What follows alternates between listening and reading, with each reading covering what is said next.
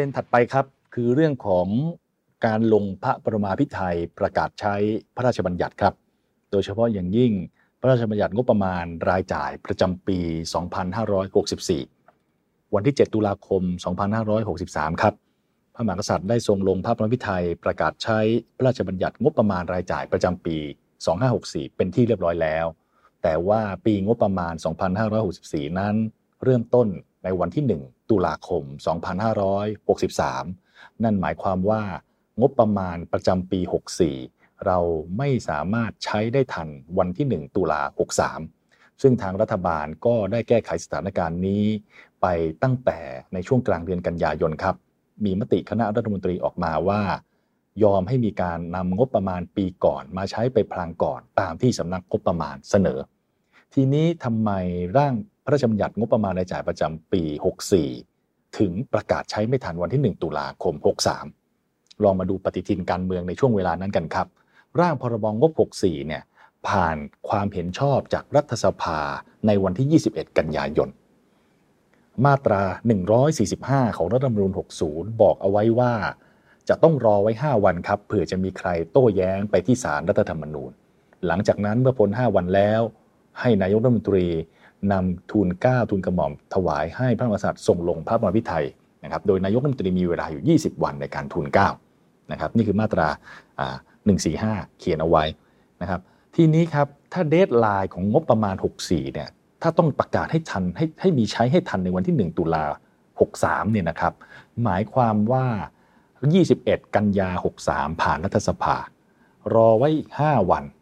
ผ่านไป 5 วันเข้าสู่วันที่ 26 กันยา เรามี 26 จนถึง 30 กันยา มีเวลาอีกประมาณ 4 วันครับ มีเวลาอีกประมาณ 4 วัน ที่จะเร่งทูลเกล้าและมีการลงพระประมาพิไทยประกาศใช้กฎหมายงบ 64 ให้ทัน 1 ตุลา 63 เพื่อจะได้ไม่ต้องไปเสียเวลาในการเอางบประมาณปีก่อนมาใช้ไปพางก่อน เพื่อจะได้ไม่ต้องไปเสียเวลากับงานเอกสารจำนวนมาก เพื่อที่จะมีงบ 64 มาใช้ ซึ่งจะได้นำมาใช้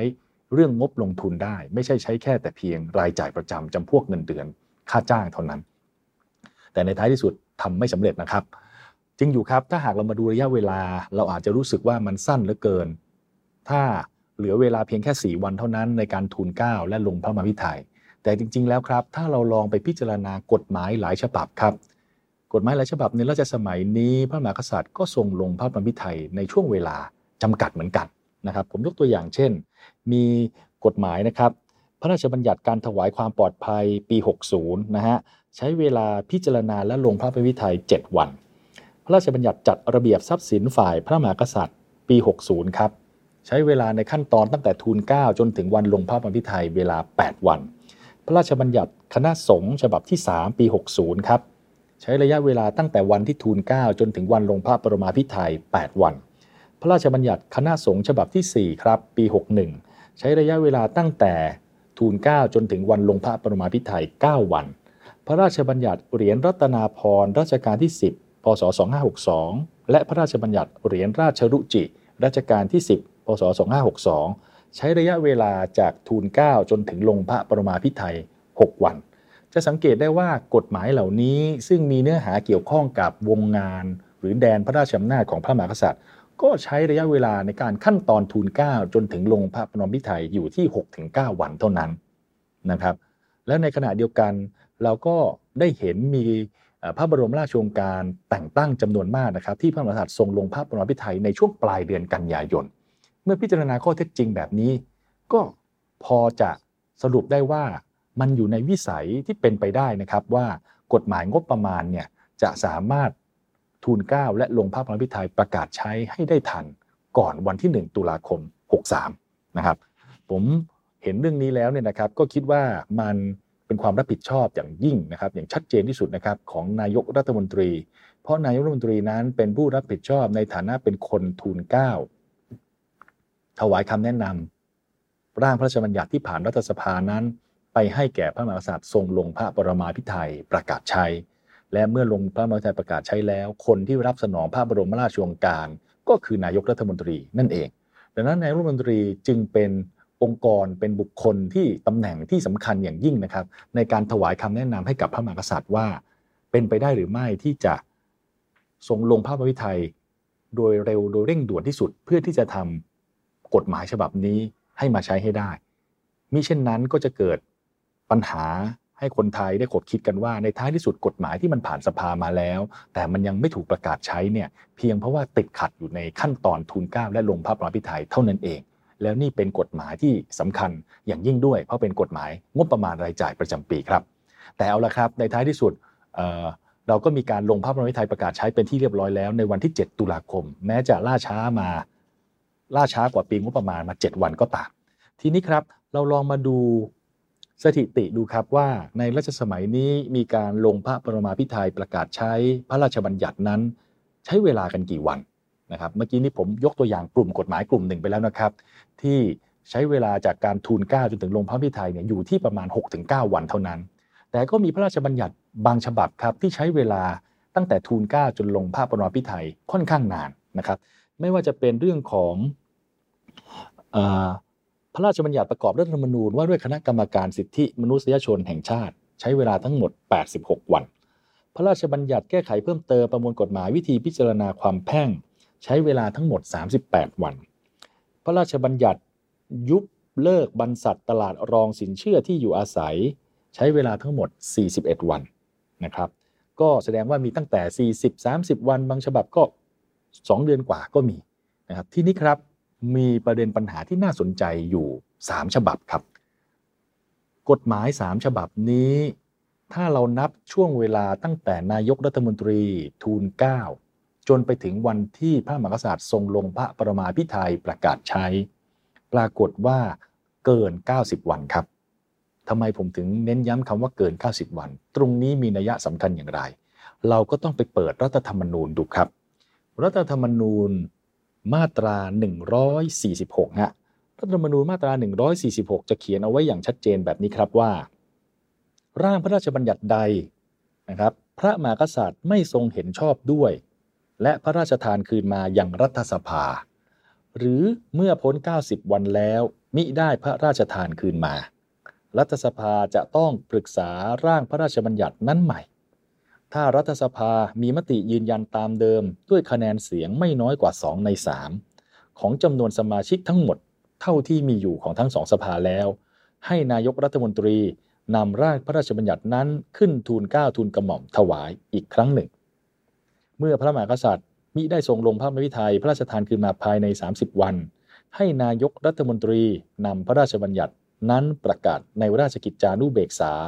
ใช้บังคับเป็นกฎหมาย ได้เสมือนหนึ่ง ว่าพระมหากษัตริย์ได้ทรงลงพระปรมาภิไธยแล้ว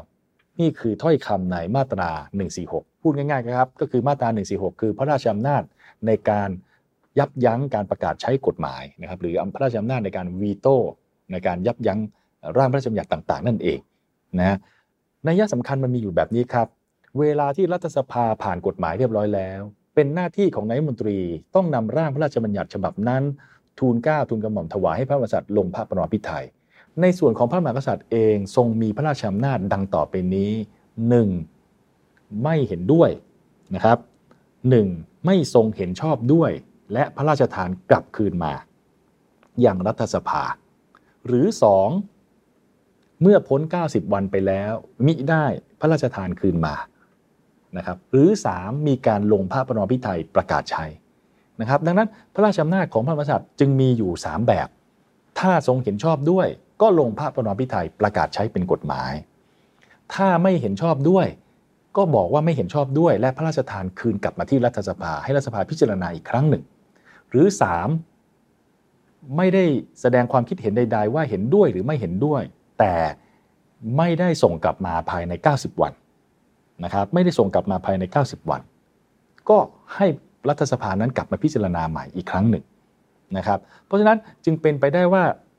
ออกได้ 3 รูปแบบลงภาพพิไทยประกาศใช้เลย ไม่เห็นด้วยส่งกลับคืนมา หรือไม่ได้ตอบไม่ได้รับไม่ได้ปฏิเสธใดทั้งสิ้น แต่เลย 90 วันไปแล้วนะครับดังนั้นจึงมีอยู่ 3 รูปแบบครับในเรื่องของพระราชอำนาจในการลงพระพิไทยประกาศใช้ ปัญหามันเป็นอย่างนี้ครับว่า กฎหมาย 3 ฉบับ อยู่ในช่วงเวลาของการทูลเก้าและลงพระปรมาภิไธยประกาศใช้นั้นเกิน 90 วันครับ ได้แก่อะไรบ้างนะฉบับแรกฮะเป็นพระราชบัญญัติประกอบรัฐธรรมนูญว่าด้วยการเลือกตั้งสมาชิกสภา ผู้แทนราษฎร พศ 2561 ร่างพระราชบัญญัตินี้ผ่านสภา มีการโต้แย้งไปที่สารรัฐธรรมนูญสารรัฐธรรมนูญวินิจฉัยเสร็จแล้ว เรียบร้อย นะครับกลับมาที่นายกรัฐมนตรี นายกรัฐมนตรีเนี่ยมีร่างนั้นอยู่ในมือตัวเองในวันที่ 7 มิถุนายน 2561 แล้วก็ทูลเก้าไป ปรากฏว่ามีการลงพระบรมราธิไทยประกาศใช้ในวันที่ 12 กันยา 2561 นั่นก็คือ 97 วัน ฉบับที่ 2 ครับ พระราชบัญญัติการรักษาผลประโยชน์ของชาติทางทะเลปี 62 ครับ ผ่านสมาชิกสภาทิติบัญญัติแห่งชาติในวันที่ 15 พฤศจิส่งให้นายกรัฐมนตรีในวันที่ 20 พฤศจิกายน 61 ลงพระประมาพิไทยประกาศใช้ 9 มีนา 62 หมายความว่าระยะเวลาตั้งแต่ร่างนี้ไปอยู่ในมือนายก จนพระมหากษัตริย์ลงพระประมาพิไทยเนี่ยใช้เวลา 109 วัน ฉบับที่ 3 ครับ พระราชบัญญัติภาษีที่ดิน และสิ่งปลูกสร้าง ปี 62 ร่างพระราชบัญญัตินี้ผ่านสภามาเรียบร้อย แล้วก็มาอยู่ในมือนายกรัฐมนตรีในวันที่ 20 พฤศจิกายน 61 พระมหากษัตริย์ลงพระมหาไทยประกาศใช้ในวันที่ 9 มีนาคม 62 รวมเวลา 109 วันนะครับ กฎหมายเลือกตั้ง 97 วันนะครับ กฎหมายเกี่ยวกับการรักษาผลประโยชน์ของชาติทางทะเล 109 วัน กฎหมายภาษีที่ดินและสิ่งปลูกสร้าง 109 วัน ทีนี้เรามาอ่านในมาตรา 146 เนี่ย มันมีทางเลือกอยู่ไม่กี่ทางนะครับรัฐธรรมนูญ เขียนล็อกพระราชอำนาจของพระมหากษัตริย์เอาไว้อยู่แต่เพียงแค่ 1. ประกาศใช้ ลงพระมหาไทยประกาศใช้ให้เป็นกฎหมาย หรือ 2. ไม่เห็นด้วยแล้วพระราชทานกลับคืนมา ให้รัฐสภาต้องพิจารณายืนยันอีกครั้งหนึ่ง หรือ 3. ไม่ได้ตอบอะไรมาครับไม่ไม่ได้พูดว่าไม่เห็นด้วย ไม่ได้พูดว่าเห็นด้วย แต่นิ่งเฉย ไม่พระราชทานกลับคืนมา ภายในระยะเวลา 90 วัน รัฐสภาก็ต้องมาพิจารณายืนยันใหม่อีกครั้ง ดังนั้นจึงไม่มีครับว่าถ้าเกิน 90 วันแล้วลงพระปรมาภิไธยได้ มีแต่เพียงต้องลงภายใน 90 วัน ไม่ลงหรือไม่ตอบกลับมาภายใน 90 วัน ถ้าหากเกิน 90 วันไปแล้วเนี่ยมันเป็นบทบังคับนะครับ มันเป็นบทบังคับอยู่ในรัฐธรรมนูญมาตรา 146 ว่าถ้าพ้นระยะเวลา 90 วันไปเรียบร้อยแล้วนะครับยังไม่ได้พระราชทานกลับคืนมา รัฐสภาต้องกลับมาพิจารณาอีกครั้งหนึ่ง ผมขออ่านย้ำให้ตรงนี้อีกชัดๆนะครับ ว่าถ้อยคำนั้นเขียนว่าอย่างไร หรือเมื่อพ้น 90 วันแล้ว มิได้พระราชทานคืนมา รัฐสภาจะต้องปรึกษาร่างพระราชบัญญัตินั้นใหม่นะครับถ้อยคำเป็นแบบนี้นะครับ เมื่อพ้น 90 วันแล้วมิได้พระราชทานคืนมา รัฐสภาจะต้องปรึกษาร่างพระราชบัญญัตินั้นใหม่นะครับ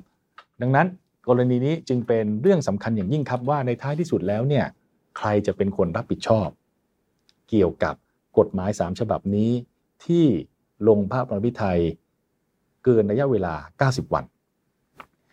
พระราชบัญญัตินั้นถ้าหากมีความผิดพลาดบกพร่อง ขัดรัฐธรรมนูญในเรื่องของกระบวนการ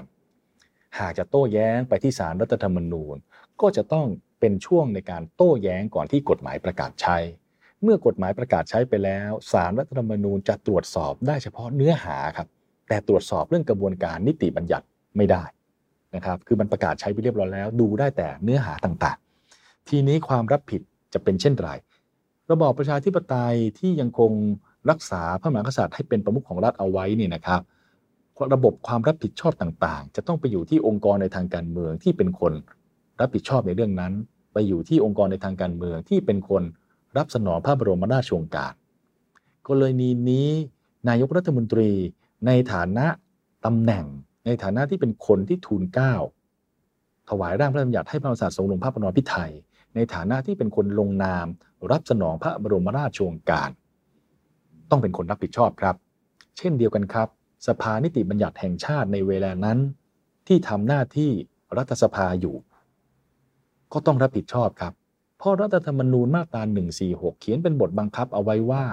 ในกรณีที่พ้นระยะเวลาเกิน 90 วันแล้ว และไม่ได้พระราชทานกลับคืนมา รัฐสภาต้องทำหน้าที่ตามรัฐธรรมนูญครับคือต้องปรึกษากันอีกครั้งหนึ่ง และมีมตินะครับยืนยันกลับไปอีกครั้งหรือไม่นะครับดังนั้นทั้งตัวนายมนตรีและสนชในเวลานั้นที่ทำหน้าที่รัฐสภาจึงต้องรับผิดชอบเรื่องนี้ครับ จะรับผิดชอบกันอย่างไรครับ ผมเปิดรัฐธรรมนูญ60 ดูแล้ว มันเหลืออยู่ช่องทางเดียวครับ นั่นก็คือมาตรา 234 วงเล็บ 1 ของรัฐธรรมนูญ60 ที่บอกเอาไว้ว่า คณะกรรมการป้องกันและปราบปรามการทุจริตแห่งชาติ หรือปปช มีอำนาจในการพิจารณาเรื่องนะครับ กรณีที่ผู้ดำรงตำแหน่งทางการเมืองต่างๆ จงใจปฏิบัติหน้าที่ หรือใช้อำนาจขัดต่อบทบัญญัติแห่งรัฐธรรมนูญหรือกฎหมายดังนั้นก็ต้อง ถ้าใครเห็นว่าเรื่องนี้นายกรัฐมนตรี หรือสอนชในเวลานั้น จงใจปฏิบัติหน้าที่หรือใช้อำนาจขัดต่อรัฐธรรมนูญ ก็ต้องร้องไปที่คณะกรรมการปปชครับ แล้วถ้ากรรมการปปชไต่สวนเรียบร้อยแล้ว เห็นว่าเรื่องมีมูลก็จะสั่งฟ้องต่อไปที่ศาลฎีกาแผนกคดีอาญาของผู้ดำรงตำแหน่งในทางการเมืองว่า ในท้ายที่สุด นายกรัฐมนตรี และสนชในเวลานั้น ได้ใช้อำนาจขัดรัฐธรรมนูญจริงหรือไม่อย่างไร นี่คือกระบวนการตรวจสอบกระบวนการความรับผิดที่ยังคงหลงเหลืออยู่บ้างในรัฐธรรมนูญฉบับปัจจุบัน กับกรณีที่มีการประกาศใช้พระราชบัญญัติโดยเกินระยะเวลา 90 วัน ทั้งหมดนี้ก็คือเรื่องราวของพระราชอำนาจของพระมหากษัตริย์ในการลงพระบรมวิทัยประกาศใช้พระราชบัญญัติครับ ในท้ายที่สุดแล้วจำเป็นจะต้องมาคบคิดเหมือนกันว่า พระราชอำนาจในการวีโต้หรือยับยั้งร่างพระราชบัญญัตินั้น ยังมีความจำเป็นหรือไม่อย่างไรในประเทศที่ปกครองในระบอบประชาธิปไตย หลากหลายประเทศยกเลิกพระราชอำนาจนี้ไปแล้วนะครับ เพราะมองกันว่า ถ้าหากให้พระมหากษัตริย์มีพระราชอำนาจในการวีโต้กฎหมาย ก็นั่นเท่ากับว่าคนเพียงหนึ่งคน สามารถยับยั้งขัดขวางถ่วงรั้ง เจตจำนงของผู้แทนประชาชนหรือประชาชนได้ หลายประเทศก็พยายามอธิบายครับว่า หากจะมีการวีโต้เกิดขึ้นได้ ต้องให้นายกเป็นคนถวายคำแนะนำให้พระมหากษัตริย์วีโต้แล้วนายกจะรับผิดชอบเอง พระมหากษัตริย์ไม่ควรวีโต้ด้วยพระองค์เอง หลายประเทศพยายามอธิบายว่าพระมหากษัตริย์ไม่มีพระราชอำนาจวีโต้เหลือแล้วครับ ต้องลงพระปรมาภิไธยทุกฉบับ ประเทศเบลเยียมเคยเกิดเหตุการณ์แบบนี้มาแล้วครับ พระมหากษัตริย์ King Baudouin ไม่เห็นด้วยกับกฎหมายที่อนุญาตให้ผู้หญิงมีเสรีภาพนะครับในการยุติการตั้งครรภ์ได้โดยสมัครใจ King Baudouin บอกว่าพระองค์เป็นแคทอลิก นะครับเคร่งครัดในเรื่องศาสนา กฎหมายให้ผู้หญิงทำแท้งได้ ขัดกับจิตสำนึกของพระองค์เองเป็นอย่างยิ่ง จึงไม่อยากเซ็น แล้วก็ทำหนังสือส่งถามไปที่นายกรัฐมนตรีว่าเราจะแก้ไขเรื่องนี้กันอย่างไร ในท้ายที่สุดปรึกษาหารือกัน ใช้วิธีการเปิดรัฐธรรมนูญมาตราหนึ่งขึ้นมาครับ บอกว่าให้พระมหากษัตริย์คิงโบดวงนั้น อยู่ในสภาวะการที่ครองราชไม่ได้เป็นการชั่วคราว แล้วตั้งผู้สำเร็จราชการแทนขึ้นมา 3 วัน และผู้สำเร็จราชการก็เป็นคนเซ็นพระราชบัญญัติ ฉบับนั้นประกาศใช้เอง ลักเซมเบิร์กก็เช่นเดียวกันครับ เมื่อปี 2009 พระมหากษัตริย์ ต้องลงพระปรมาภิไธยในกฎหมาย แต่พระมหากษัตริย์ไม่เห็นด้วยกับกฎหมายฉบับหนึ่ง นั่นก็คือกฎหมายที่เราเรียกกันว่า euthanasia หรือ mercy killing ก็คือกฎหมายที่อนุญาตให้ผู้ป่วยนะครับสามารถตัดสินใจหยุดยั้งการรักษาสามารถหยุดยั้งการรักษาและทำให้ตัวเองนั้นเสียชีวิตไปได้นะครับ เช่นเดียวกันครับกษัตริย์ของลักเซมเบิร์กก็รู้สึกว่าเรื่องนี้มันขัดกับจิตสำนึกกับความเชื่อในทางศาสนาของพระองค์ก็ไม่อยากจะเซ็นนะครับในท้ายที่สุดลักเซมเบิร์กก็แก้รัฐธรรมนูญว่า ต่อไปนี้พระมหากษัตริย์ลักเซมเบิร์กไม่มีพระราชอำนาจในการวีโต้เลยอีกเลย ต้องเซ็นทุกฉบับ หรือจะไปไกลกว่านั้นสวีเดนครับ พระราชบัญญัติที่ผ่านความเห็นชอบจากสภาหรือ Riksdag ของสวีเดนเรียบร้อยแล้วเนี่ยนะครับ นายกรัฐมนตรีจะเป็นคนลงนามประกาศใช้ ไม่ต้องให้พระมหากษัตริย์ลงพระปรมาภิไธยประกาศใช้เลย นี่คือสวีเดน แล้วทั้งเบลเยียม ทั้งลักเซมเบิร์กทั้งสวีเดนก็ยังคงมีพระมหากษัตริย์เป็นประมุขนี่คือวิธีทางทำให้พระมหากษัตริย์นั้นสามารถดำรงอยู่ได้อย่างสอดคล้องกับระบอบประชาธิปไตยครับ